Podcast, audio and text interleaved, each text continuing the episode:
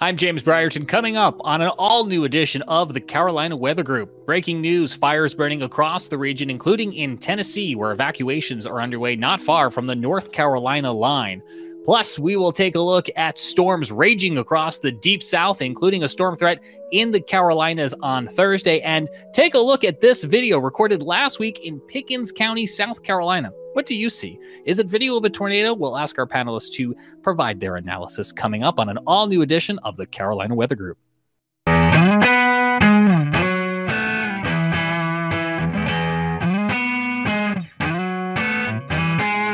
It is Wednesday, March 30th, 2022. I'm James Brierton in Charlotte, North Carolina. Joining me on our panel this week, please welcome in from Charleston, we have Shay Gibson and Jared Smith, and holding things down in Western North Carolina foothills, we have Scotty Powell. As we begin tonight, a reminder, this show is brought to you by all of you who support us on Patreon. Patreon.com/Carolina Weather Group unlocks you access to bonus from our shows and upcoming episodes early. We actually have several that are ready to air, never before seen interviews that we would have brought you, but we keep coming on the air each and every Wednesday night, guys, the last couple of weeks with breaking weather news. So if you want to get early access to those interviews and help support this show, visit us at patreon.com/Carolina Weather Group. It is a jam-packed show, and if you're watching us tonight on YouTube or Facebook, we invite you to join the conversation in our live chat. And I do want to say that if you're watching from across the Deep South looking for tornado coverage, while we're going to be talking about tornadoes tonight, if you find yourself in a tornado warning, please seek out local experts in your area. We're not going to be deep diving any real-time warnings tonight across the Deep South, but we do know, guys, there is a scary situation evolving right now across portions of the Deep South. I mean, take a look at this on your screen right now. Severe thunderstorm warnings from Kentucky through Tennessee, through portions of Alabama and Mississippi. More tornado warnings popping up on the screen in real time as we talk, and it is a high mega storm day. I'm almost tripping over the SBC words, and that's a whole another ball of wax in itself because of the words that they have chosen to use to represent these things, right, guys? But it is a moderate risk, tier 4 out of 5.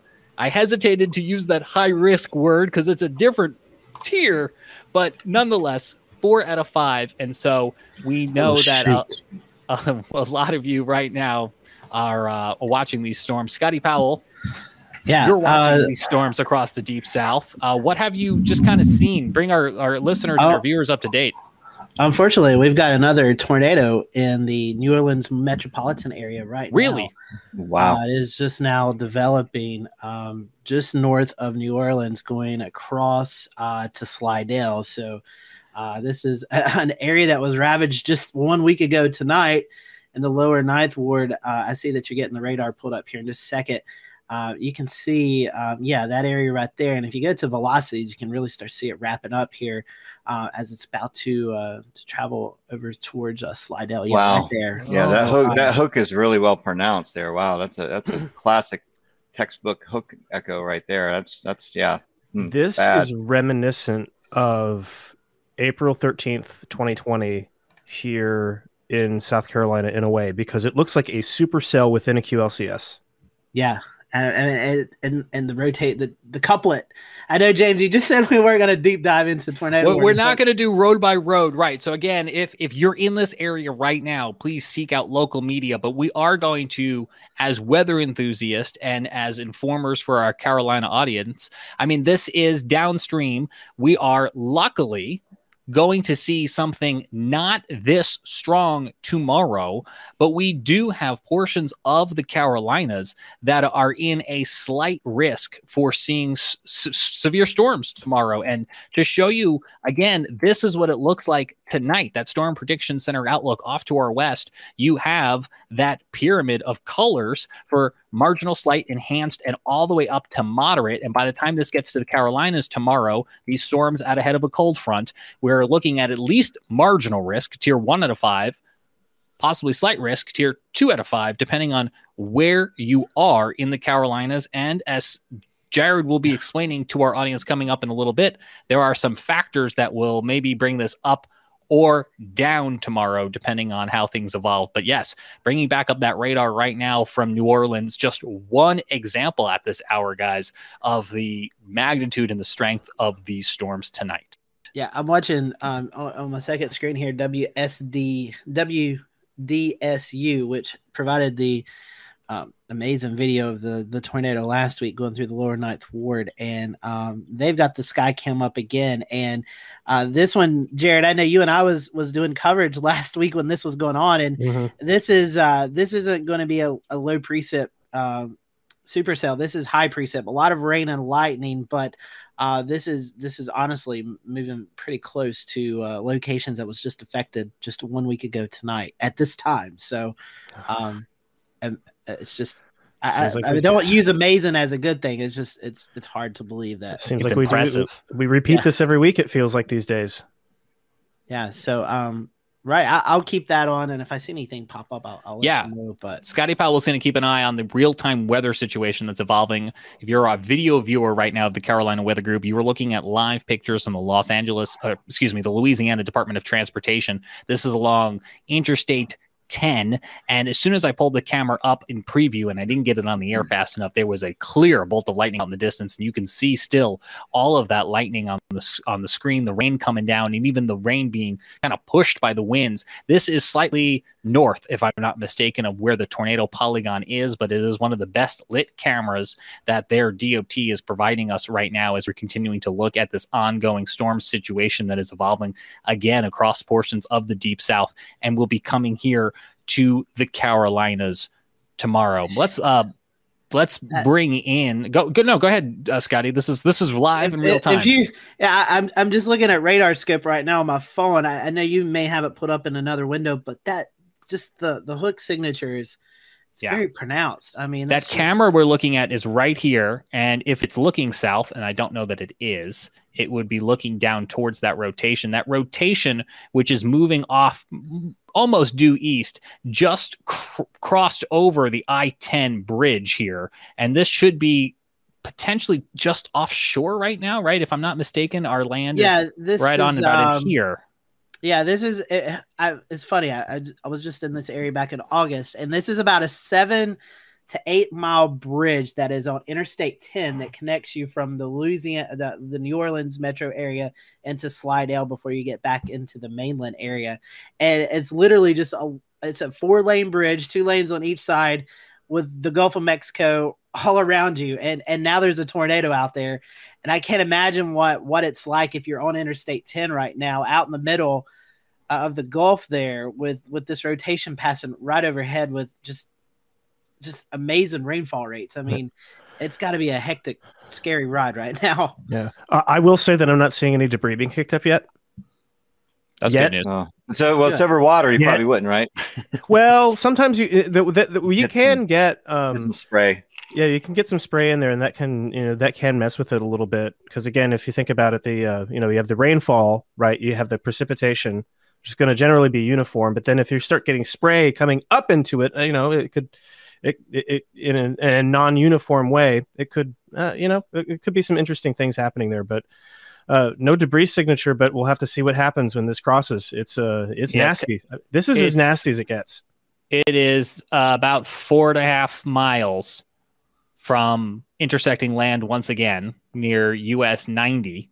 And we will keep an eye on this. And again, just to broaden it back out, not to lose focus, this is just one of several tornado warnings coming up along the Deep South tonight, also along with those severe thunderstorm warnings. Let's go over to Jared's graphics. He has another look at the regional view, which is our perfect segue, Jared, into what does this mean for us tomorrow, Jared, in the Carolinas? Yeah, and obviously we look to the west and we see this going on tonight, and we are not, this is certainly something that we don't want to see. We have, a very strong, nasty QLCS, quasi-linear convective signature.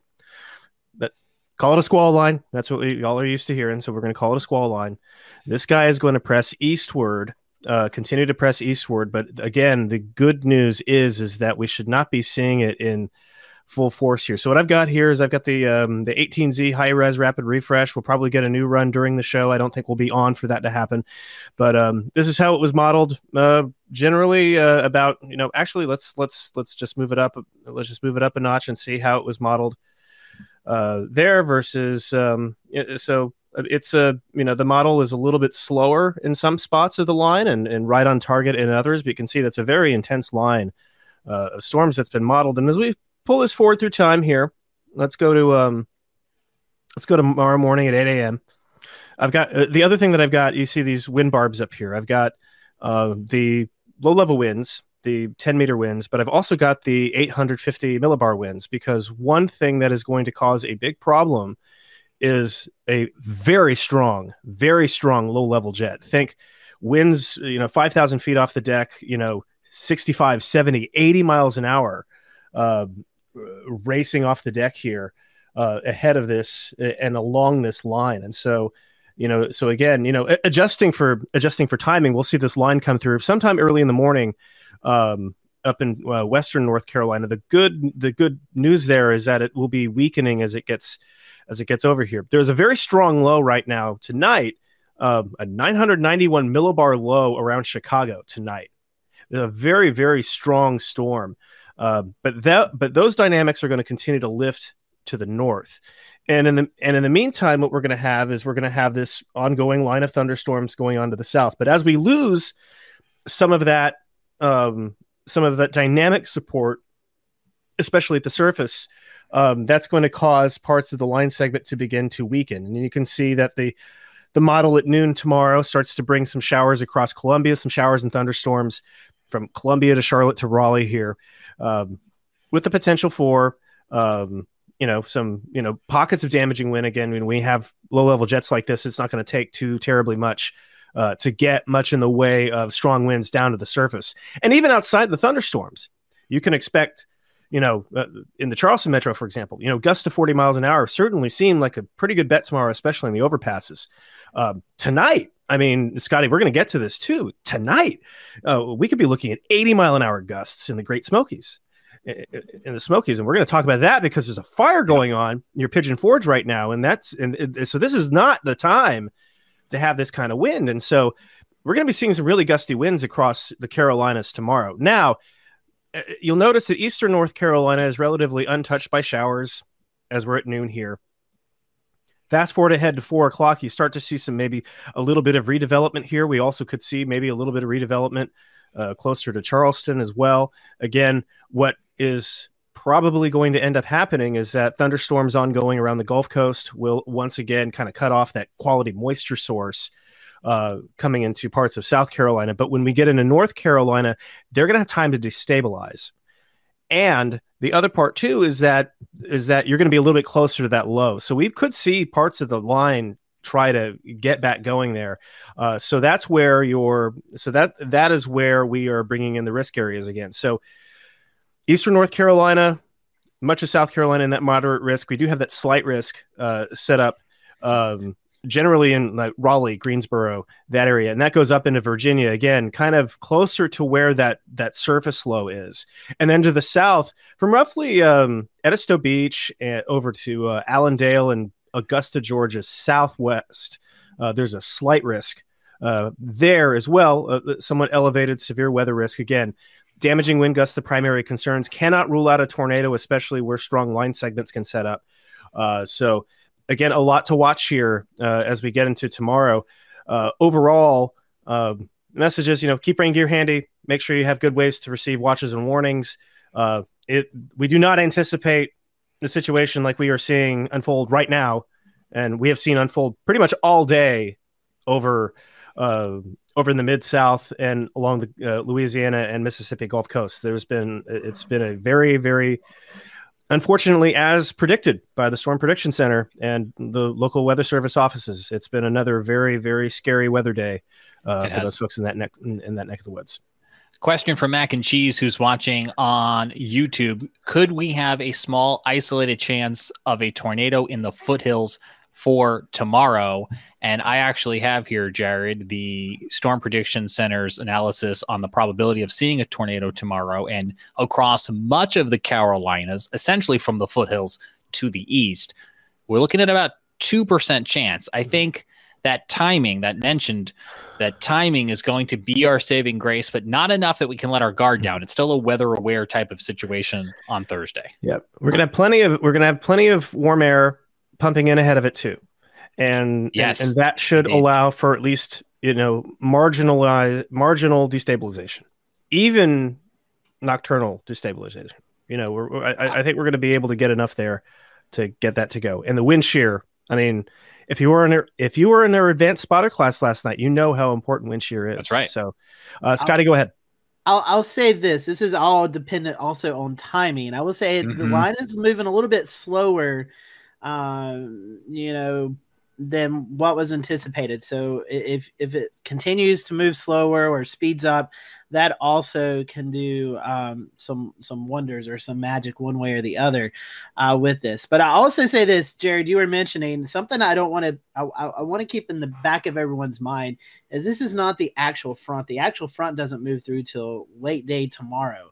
So do we get that morning round of showers and storms, and then does the sun pop out for 3 or 4 hours in the afternoon before the actual front moves through? If so, we could see a few isolated storms develop like we did last week, which right. could, which happened. So I don't want to downplay it all the way. Keep in mind, we have that morning wave, but we'll have to watch the afternoon because we could see a few more things develop as the actual front moves through the area. So tomorrow's just a weather aware day. No matter where you are in the Carolinas, from the mountains to the coast, you need to remain weather aware. All modes of severe weather are possible.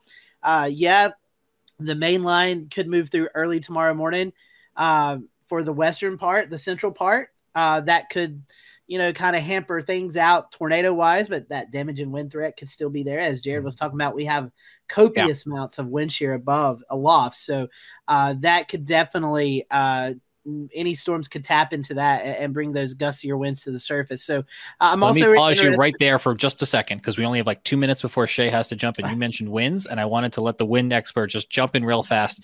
Shay, the winds are already picking up here where I am in Charlotte. We've got a gusty situation, a high wind warning in the mountains. In the 2 minutes you have with us before you have to hop off tonight's show, what's your analysis on the wind threat? Yeah, well, it's exactly what Jared said. I'm sharing screen. I don't know if you can see it or not. Yep. Here we go. So, we have this convergent flow ahead of this front, and Scotty said the front doesn't pass till later. It's all the convergent flow ahead of it. And so low-level jetting is going to be occurring at a pretty high rate until you get to the coast, where insulation, I think, is going to build over South Carolina, especially north of Edisto. We've seen that happen frequently the last few rounds, where even the cooler, shelf waters will stave off some of the storms. But going out west to Tennessee, I mean, we're already seeing winds, gusting up into the 30s to the 40s. I know that there was some readings here that I was looking at a little bit ago. It's kind of jumpy because all these weather stations are over land. So you don't really get quality readings unless you get to maybe an airport. But some of our Tempest weather flow stations are getting some pretty high readings right now. And we're getting into the 40s for some locations, definitely, mid 40s, which that could translate up towards 50 miles per hour for these gusts. And these wildfires are just being driven now. As this heads upslope, these winds are going to be these storms are going to be climbing upslope. The winds are going to be increasing. So your low-level jet's going to be increasing because as you go higher up in elevation, the wind's already high there, and the gradient's going to be tighter at the surface. So that means you have adiabatic winds, not katabatic. Katabatic's on the other side of the slope, which will happen in Scotty's neck of the woods tomorrow. So the adiabatic winds that climb in the orographic lift are going to increase even higher than that. So that's what you're saying, 80, up to 70, 80 miles an hour, and that's exactly why, because the gradient, that gradient has nowhere to go but upwards once it starts to head up slope.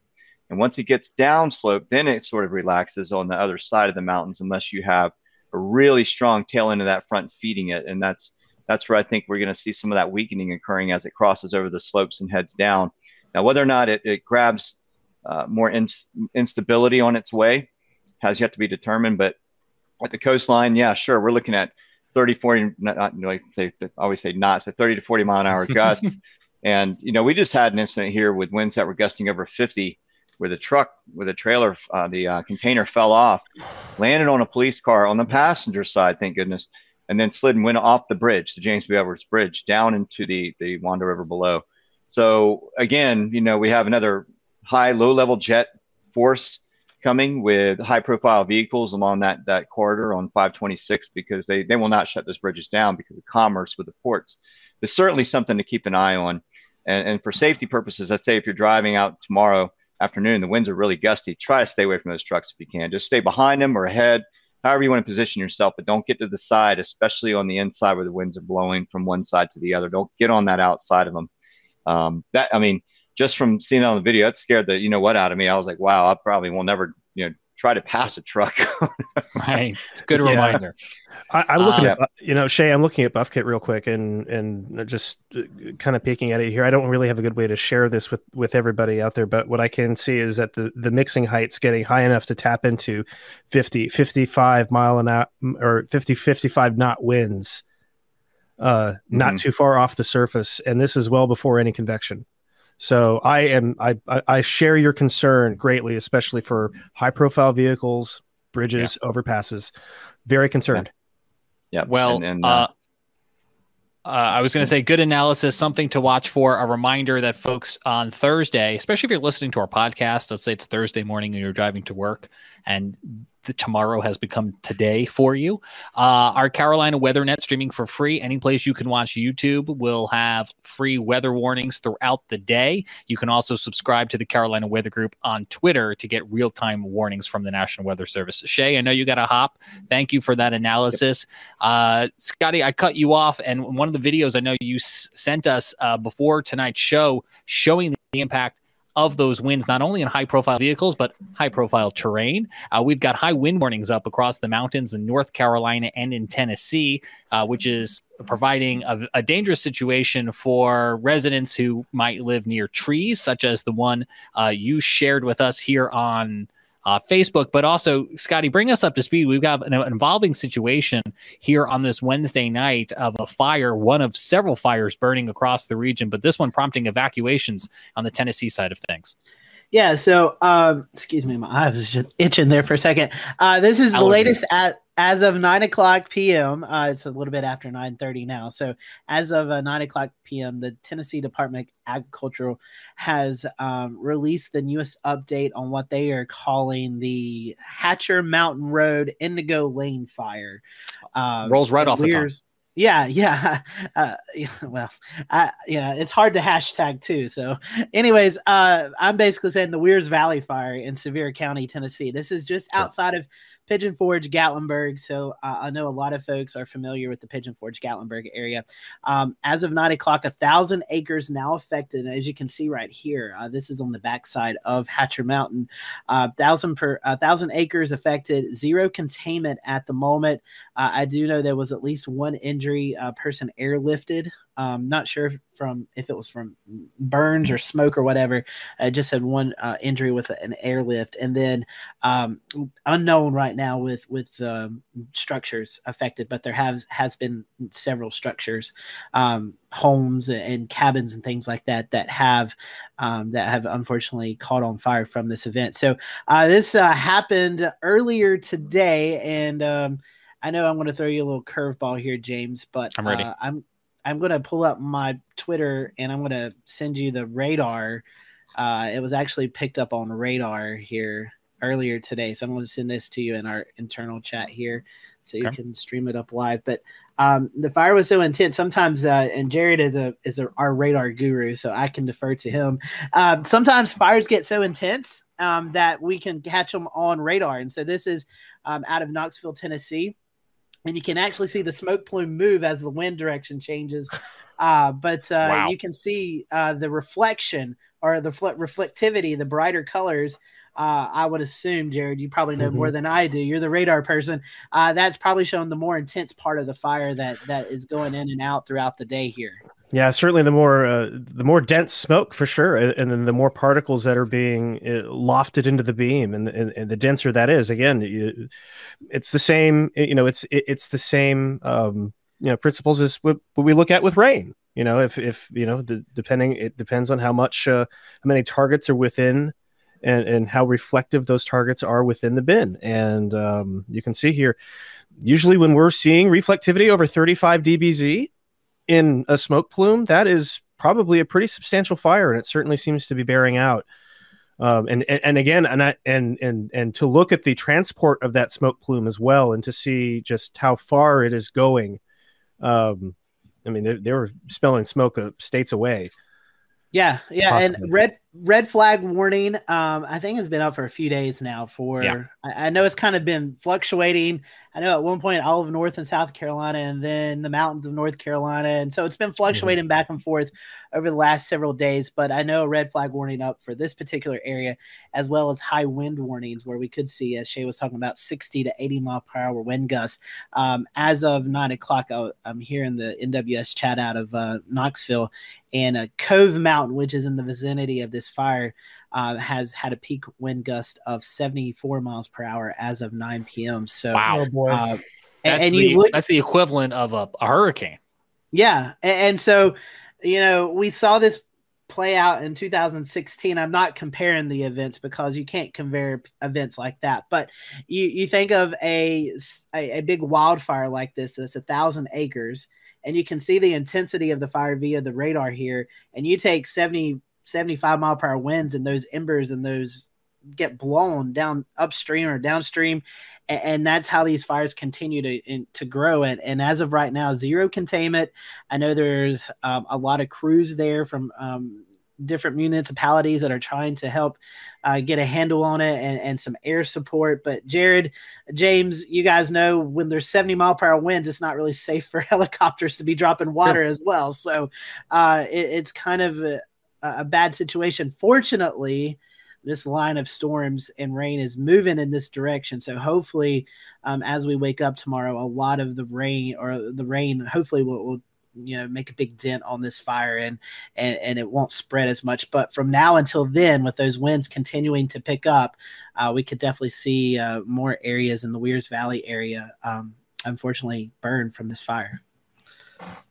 We'll keep a close eye on this. I also wanted to mention we do have other fires burning across the region, including one in North Carolina in Cumberland County. This report from WRAL of that fire near Fayetteville, which has grown to 900 acres, and firefighters still working to get containment of that fire. I mean, certainly the dry conditions, the windy conditions have not been any aid to these firefighting efforts. And while we have some rain that will be coming through, it's going to be relatively quick when you consider the other factors that will be involved with this front coming through. And primarily those winds are going to be, I would imagine, a huge containment challenge. It is 9:36 on this live edition of the Carolina Weather Group. I am James Brierton in Charlotte, North Carolina. We have Scotty Powell in Morganton, North Carolina. And we have in Charleston, South Carolina, Jared Smith. Coming up in a few moments, we're going to look back at last week's severe weather event, including the storm reports and the findings from the National Weather Service, and some video we want to collaborate with you on and crowdsource and see what we can see in Pickens County, where a WeatherSTEM camera was recording not far away from that EF2 tornado. We have a super chat in from Michael on YouTube asking, good evening, for every single event this way, underperforming for the I-77 corridor in North Carolina thus far, which has been a bit of a trend. With some exceptions. Are we seeing anything that will change for that region with this coming storm event? I'll go first. And I should say, for folks who are just joining us, this is the storm threat tonight through the night from the Storm Prediction Center. And then this is kind of the category outlook for tomorrow. Most of that I-77 corridor is in a marginal threat for tomorrow, maybe slight. So in terms of underperforming, it doesn't have a whole lot of underperforming it can do if you consider that it's already at a baseline of marginal. But I'll punt to Jared Smith because I'm on the same wavelength with Jared when it comes to what a marginal risk in the Carolinas could look like. Yeah, I don't think this is going to be one of our crazy marginal days, at least in the I-77 corridor. for what it's worth, I know that we have kind of a tendency where marginal days, we kind of joke sometimes that there are high risk days because it seems like we can't catch a break on those marginal risk days.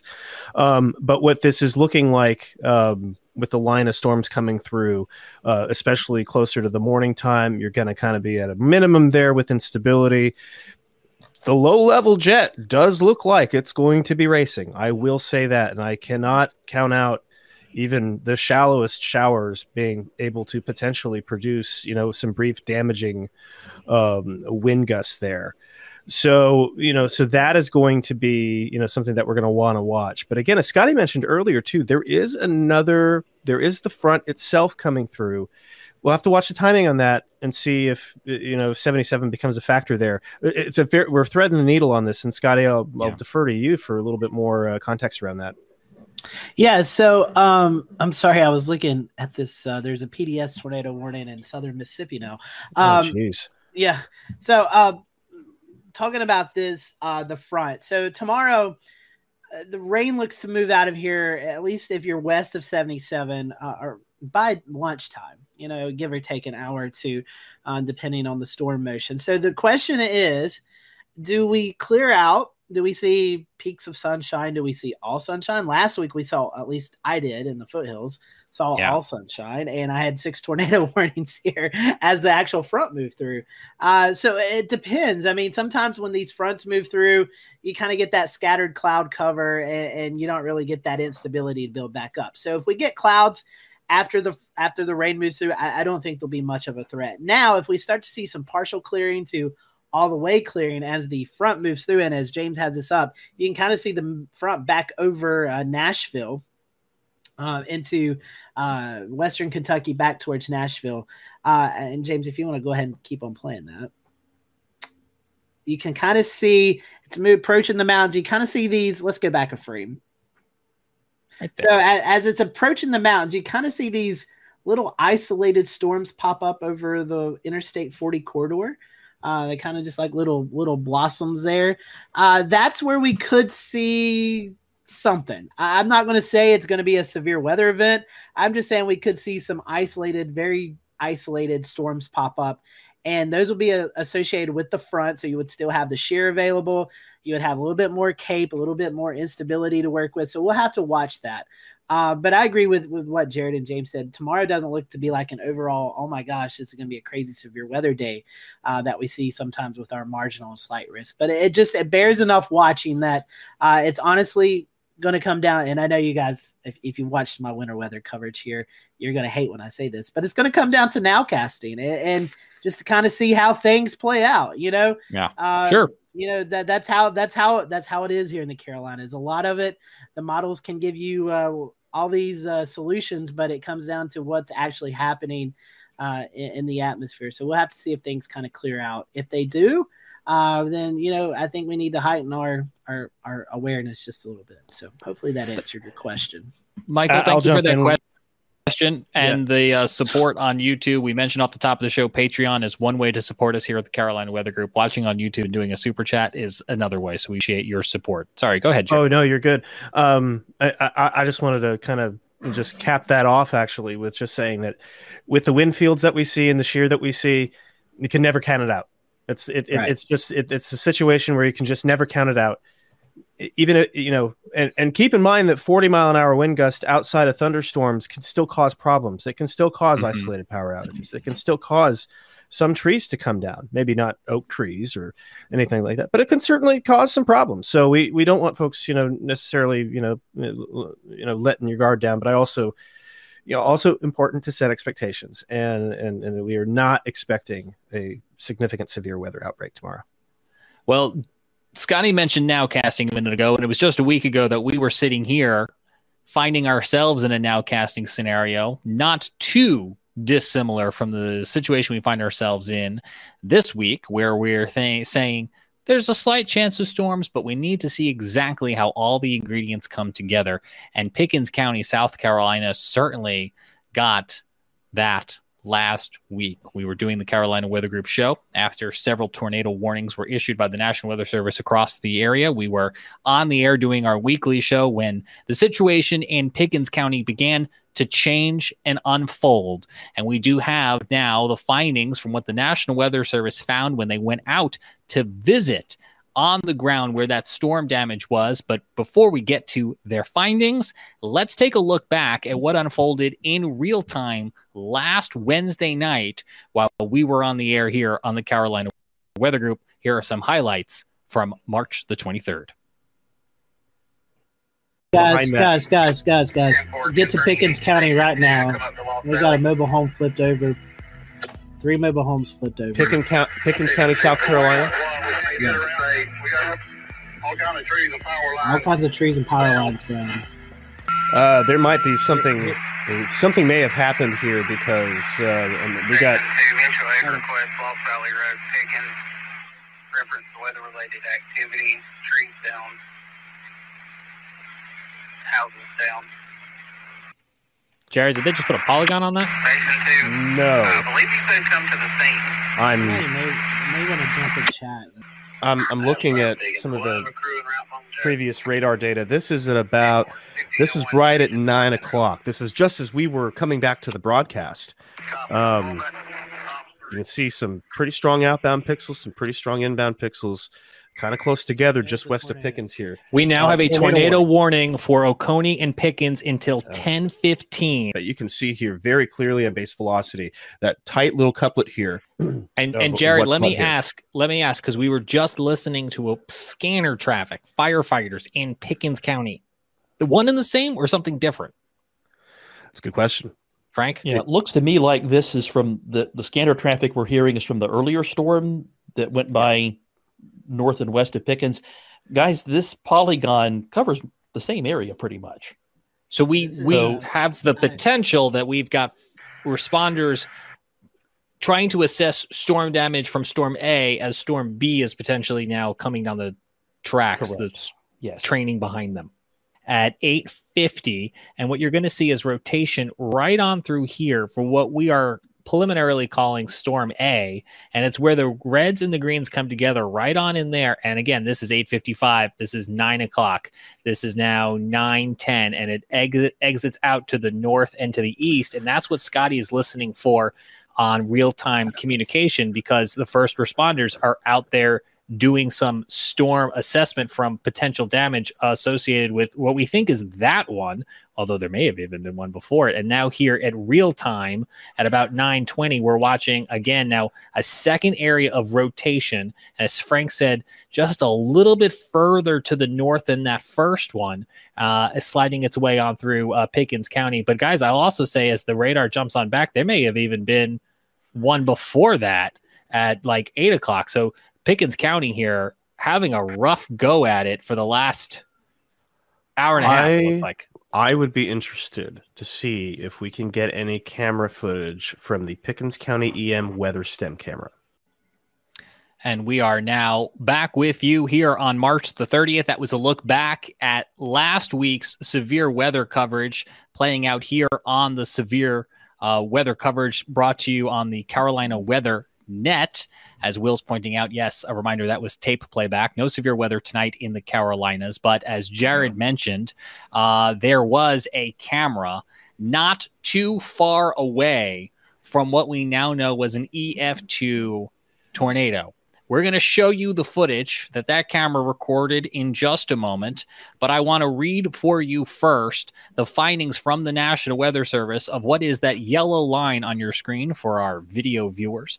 This was the EF2, 6 miles long in Pickens County, beginning here at about 8:52 near Duncan Road. Numerous trees down, including a tree on a mobile home. The tornado traveled northeast soon after and knocked down a slew of trees in its path near Rolling Hills Road and Mill Creek Road. Reports of hundreds of trees down in this area, including trees that were healthy and a couple of feet in diameter. These again the words of the National Weather Service upon conducting their storm survey. The tornado intensified to an EF2 as it moved towards Windmount Road, which is where the worst of the damage was. On Windmount Road, a site-built home, meaning not a mobile home, sustained significant damage. As the tornado continued on its path towards Crystal Lane, Reese Mill Road, and Lost Valley Road, a mobile home was split in two and rolled over off its foundation, along with hundreds of trees down in this area. That was some of what Scotty was picking up on scanner traffic last week, picking up now with the words of the National Weather Service. At this point, the tornado traveled further along the path into Nine Times Road and Meese Mill Road, where it weakened to an EF1. Numerous trees were uprooted in the area. This leads to the end of the tornado's path, which was an isolated EF0 damage near Graverly Road, and the tornado dissipated soon thereafter at 9:06. They also did confirm a EF0 tornado near 6 Mile, South Carolina, also in Pickens County, which was on the ground for about 1/10 of a mile. But taking the cake, that EF2 with maximum sustained winds, guys, of... I'm looking for it here now in the report, but I will tell you that, of course, an EF2 tornado means winds between 111 and 135 miles an hour. And reading this report, 125 maybe. Yeah, what was the question? I think the wind there was 125, I believe. 125 miles an hour sounds like where we'd be in that ballpark, between 111 and 135 miles an hour.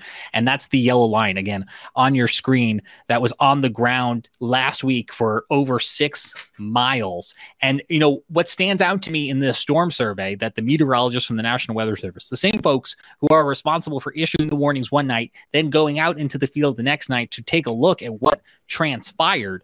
You know, they make emphases here on the type of home, the health of the tree, the size of the tree, because that helps them calculate the wind damage and the speeds that were transpiring. You know, if you've got a smaller tree, it's a lot easier to topple over than these large diameter, healthy trees. Very scary stuff. Miraculous. No serious injuries and no fatalities to report. I'm looking that. I'm looking. I'm sorry. It's 115 mile per hour wind. I was just looking that up. So 115 mile per hour, and then there was a separate EF0 there in Pickens County as well. Yep, right off over here. Much smaller in size, and also not to be left out, we did have another confirmed tornado on the North Carolina side of things, just with inside the boundary for the National Weather Service in Greenville, Spartanburg, by the way. So that's what this red line is. They also had to travel up here to Alexander County to do this storm survey. This was an EF1 with max winds of 110 miles an hour. And that was on the ground also for about 6 miles. No injuries reported with that one. But what Jared alluded to during last week's coverage is the fact that WeatherSTEM has a camera located at the Pickens County Emergency Management. And to kind of show you where that is, I'm going to move my radar back over there. And you guys can see I've got it marked here on a map. They're right about here. And this camera, which is south of downtown Pickens, looks off to the west. I don't know the exact degrees that it was west, but one of the things we did is we went and we obtained that WeatherSTEM camera, and you can see the sun setting. And you'll remember earlier in tonight's show, one of the things that we are talking about with regards to tomorrow's ingredients is whether or not we will get any sunshine, because what happened last week was Pickens County and the foothills where Scotty were, where all of this tornadic convective activity ended up happening late in the day with these supercells, all got sunshine. Sunshine that I practically never saw even here in Charlotte along that I-77 corridor. So we've gone back and we've grabbed some of this footage. And I'm going to tell you right now, I'm not sure what I'm seeing or what I'm not seeing. I can't work that Hollywood magic where I can take a really dark, grainy video after dark and, you know, bring it up to 4K resolution like you'll see. But NCIS. We could if you would donate. If y'all would donate. Yeah, that sounds lovely. I just think you have to yell enhance louder, James. I think maybe if you do that, you type a little faster and hit enhance. I think that's how that worked. So take a look at this. We got what I would say is probably a wall cloud or a mothership caught on the camera here just minutes before 8 o'clock.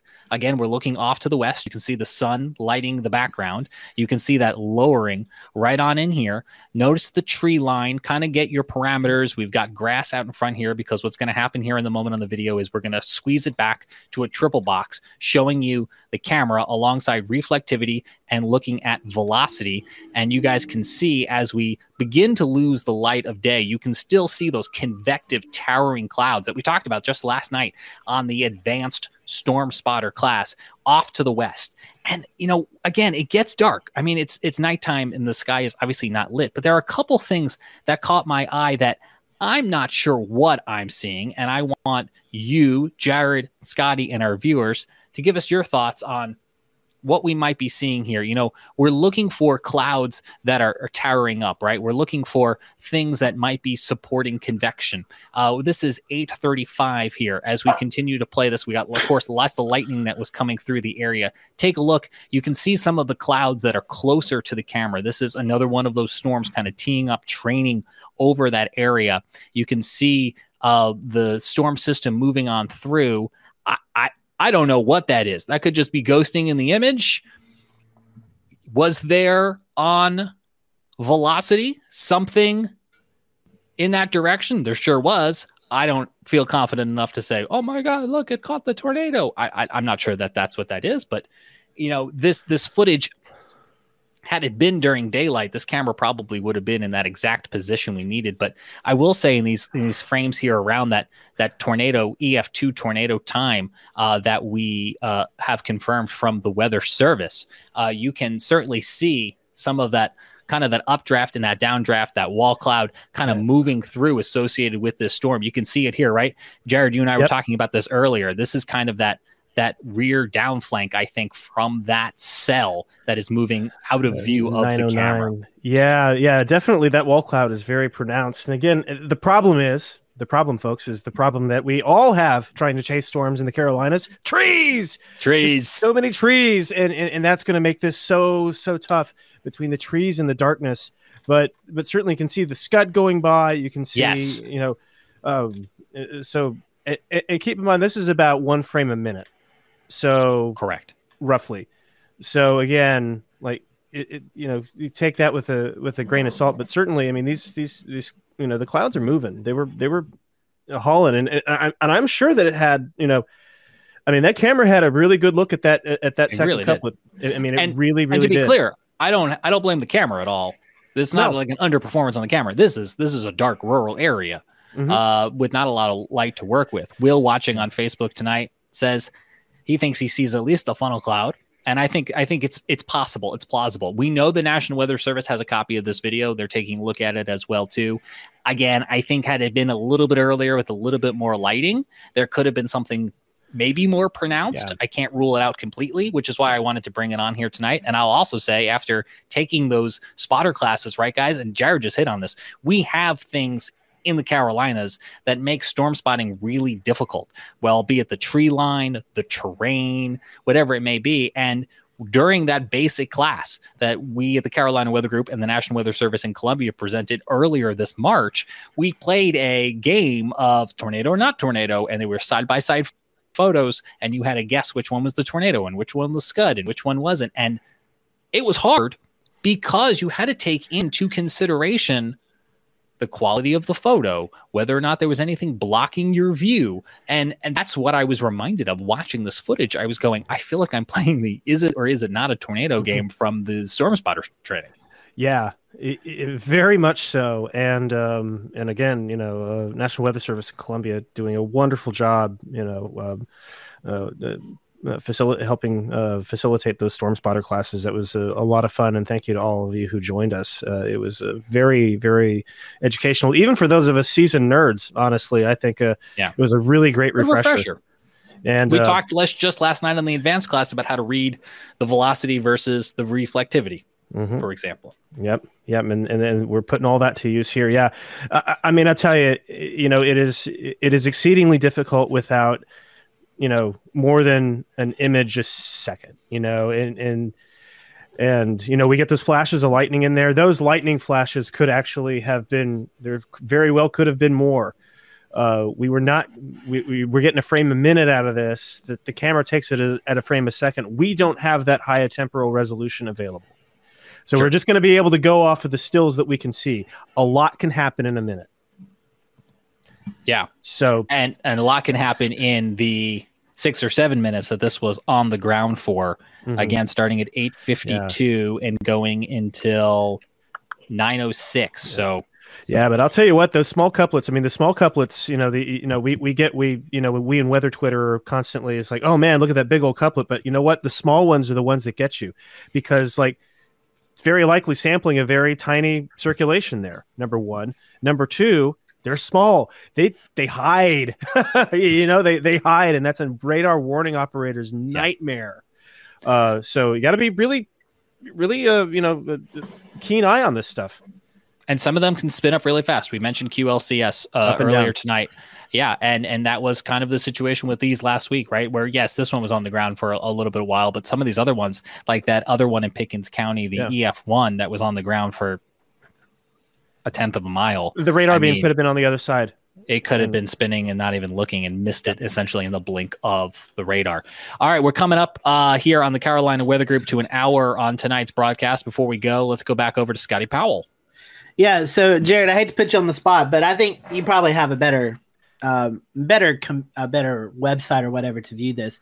Could you go over to the Go 16 and pull up the nighttime physics? I want to show you all the fire in Pigeon Forge. You can see it from the. Give me a minute. Yeah, we'll need to. Yeah, give me just a second. I don't think I have a good source for that directly plugged into my OBS. Let me. I have. Okay. I can screen share it, but I'm not sure if it would pull up as well as. I'll read some comments while you guys get those up. Yeah, Michael watching again on YouTube, a supporter tonight via super chat. The wind literally just starting to gust here in Davidson, was calm all day. Yes, it's getting windier and it's getting warmer as the storm system moves on through us, and as that warm front kind of lifts across the area.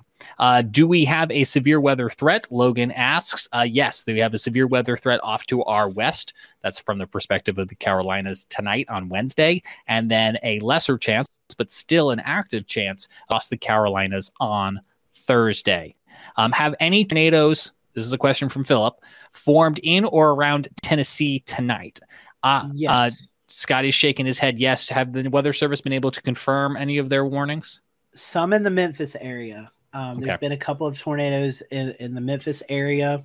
Nothing right now in Nashville or anything. I'm not sure what part of Tennessee you're talking about, but there was some reports of tornado in the Memphis metro area, but the line's starting to move into Nashville now, then eventually the Chattanooga, Knoxville area. But I do know there was some warnings and at least one confirmed in the Memphis metro area, possibly a few more, but I have the Memphis chat up and I've seen some reports of damage there. So, well, we'll certainly keep an eye on that, because what happens in Tennessee tonight is tomorrow's weather in the Carolinas. All right, we got your satellite view up, wrapping things up by circling back around to tonight's breaking news, not far out of the Carolinas in that Pigeon Forge area in Tennessee, where a wildfire is burning 250 acres, 0% contained, local residents being evacuated. What do we have here on radar, guys? Satellite, excuse me. Yeah, so I don't have it's hard to tell. There we go. I can see it now. So if you go, Jared, to let me look. I have the same up that you're up. Yeah. I was on the particle size too. You can tell pretty good there too. The 06. All right. So there we go. 6. Oh yeah. If you want to, you can see that hot spot right here. There you go. Yeah. So that's the Pigeon. Well, Brad Panovich is tagging Pigeon Forge or hashtagging Pigeon Forge fire. So I like that one much better than the crazy long one that everybody else has been using. This is the shortwave channel 7, the 3.9 micron here. This is a typical fire detection band. And you can see that dark spot right here. That very clearly is the thermal signature for the fire. Now, let me see. I don't think we've talked about on this show before with regards to this new generation weather satellite and how they can be used to detect fires sometimes before tools on the ground. People on the ground even know about them. It's the meteorologist checking the satellites to go, what's that? Yeah, we've done a show on that. And the satellites are absolutely critical. We don't have access to it here, and unfortunately, it is an act of God and Congress, which we all know how that works, to bring up AWIPs over here for y'all to see. But the shortwave channel really is. I mean, it's really pointing out that really dark spot there. There's that. There's your thermal signature there, and I'm gonna over here. I know I realize I'm looking away from the screen here, so give me just a second here, and what I'm gonna do is. I'm going to pull up that shortwave band here, and I'm going to sample it in AWIPs, and I will be able to tell you just how warm that thermal signature is. And it looks like the thermal signature is about 47 degrees Celsius. So that's a start. Let's do. There's also other derived products that it's kind of crazy actually, just to. The derived products that are available from the GO satellite too, and the fire temperature product picks it up. I mean, we have some cloud cover in the area too, and so that's going to interfere a little bit with some of these readings. Some high clouds passing over, so that is certainly going to have an impact on like exactly what we're able to see. But some of the fire temperature products, for example, 600 Kelvin, that's nothing to shake a stick at, folks. It's definitely not anything to mess with by any stretch of the imagination. So, I will say the Weather Service also has just recently tweeted out that they are lowering the rainfall totals in this area due to downsloping. And so right now, along the foothills from Sevier County northeastward, the limited rainfall amounts to around just a quarter of an inch or less on average. Oh, so that's not going to help. A quarter of an inch, it's not going to do a lot at all. So no, and again, we're already – and we're going to get – tomorrow, after this front passes through, we're going to get some gusty northwest winds. But so you're going to have that column of smoke switching, and you're going to continue the high winds tomorrow. In fact, I wouldn't be surprised if some of our higher elevations in the mountains see some snow flurries Thursday night into Friday. So I have the high wind warnings pulled up right now across the area for those who are watching us visually tonight. And you can see that in addition to that red flag fire warning, we do have that high wind warning up. So we're going to have the winds and the threats that come with the winds during weather, but combined with moving that smoke around, there's going to be an air quality concern as well. Yep. I got one more thing I want to share, and I know you're wanting to hop off. Yeah, 2-minute warning. This is the latest HRR wind gusts total or forecast. So this is at midnight tonight. You can really see these winds along the foothills of the Great Smoky Mountains right there. I mean that. If you look down here at the legend down here, you're looking at 60, 70, 80 mile per hour wind gusts. But even for instance, here's Charlotte where my cursor's at. Here's Greensboro. I mean Raleigh. Down here's Charleston. So look at these wind gusts tomorrow, y'all. We'll just play this out. This is going to be. Let me go back a frame. Sorry, to the latest run that this fully in. So here is 6 a.m. You can already see here. Charlotte gust 43 miles per hour. Raleigh, Greensboro, Winston-Salem 40 miles per hour. Columbia 38. Greenville, Spartanburg 34. Even down into your area, Jared, down in Charleston, you can see 29, 35 mile per hour wind gusts. But look at this as we go throughout the day tomorrow. You're looking at 50 mile per hour wind gusts up into the triad. So this wind continues tomorrow night. Look at 2 a.m. We're still seeing 40, 50 mile per hour wind gusts where that fire's at. So not good for that area. And even on your Friday morning at 10 a.m., 45 mile per hour wind gust in Boone. So it's going to be a pretty windy event after this front passes, even in the mountains. So hunker down. A reminder that you can stay up to date with all the latest severe weather happenings by checking out the Carolina WeatherNet, streaming for free on the Carolina Weather Group YouTube channel. Watch it on your phone, your TV, for real-time weather conditions throughout the day on Thursday or any day. It's built just for you, the Carolina Weather fan. Well, that is Scotty Powell. That is Jared Smith. I am James Brierton. Thanks for joining us for this edition of the Carolina Weather Group. And stay weather aware. We will see you back here again real soon.